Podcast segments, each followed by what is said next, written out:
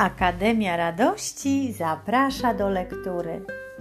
Luisa Hej codziennie kochaj siebie przesłanie na dzień 14 października. Jestem jednością z każdym człowiekiem na ziemi. Istnieją dwie moce, które się nie wykluczają: dobro i zło. Istnieje jeden nie, nieskończony duch oraz istoty ludzkie, które mają możliwość korzystania z inteligencji i mądrości oraz posiadają narzędzia, które zostały im dane w każdy możliwy sposób.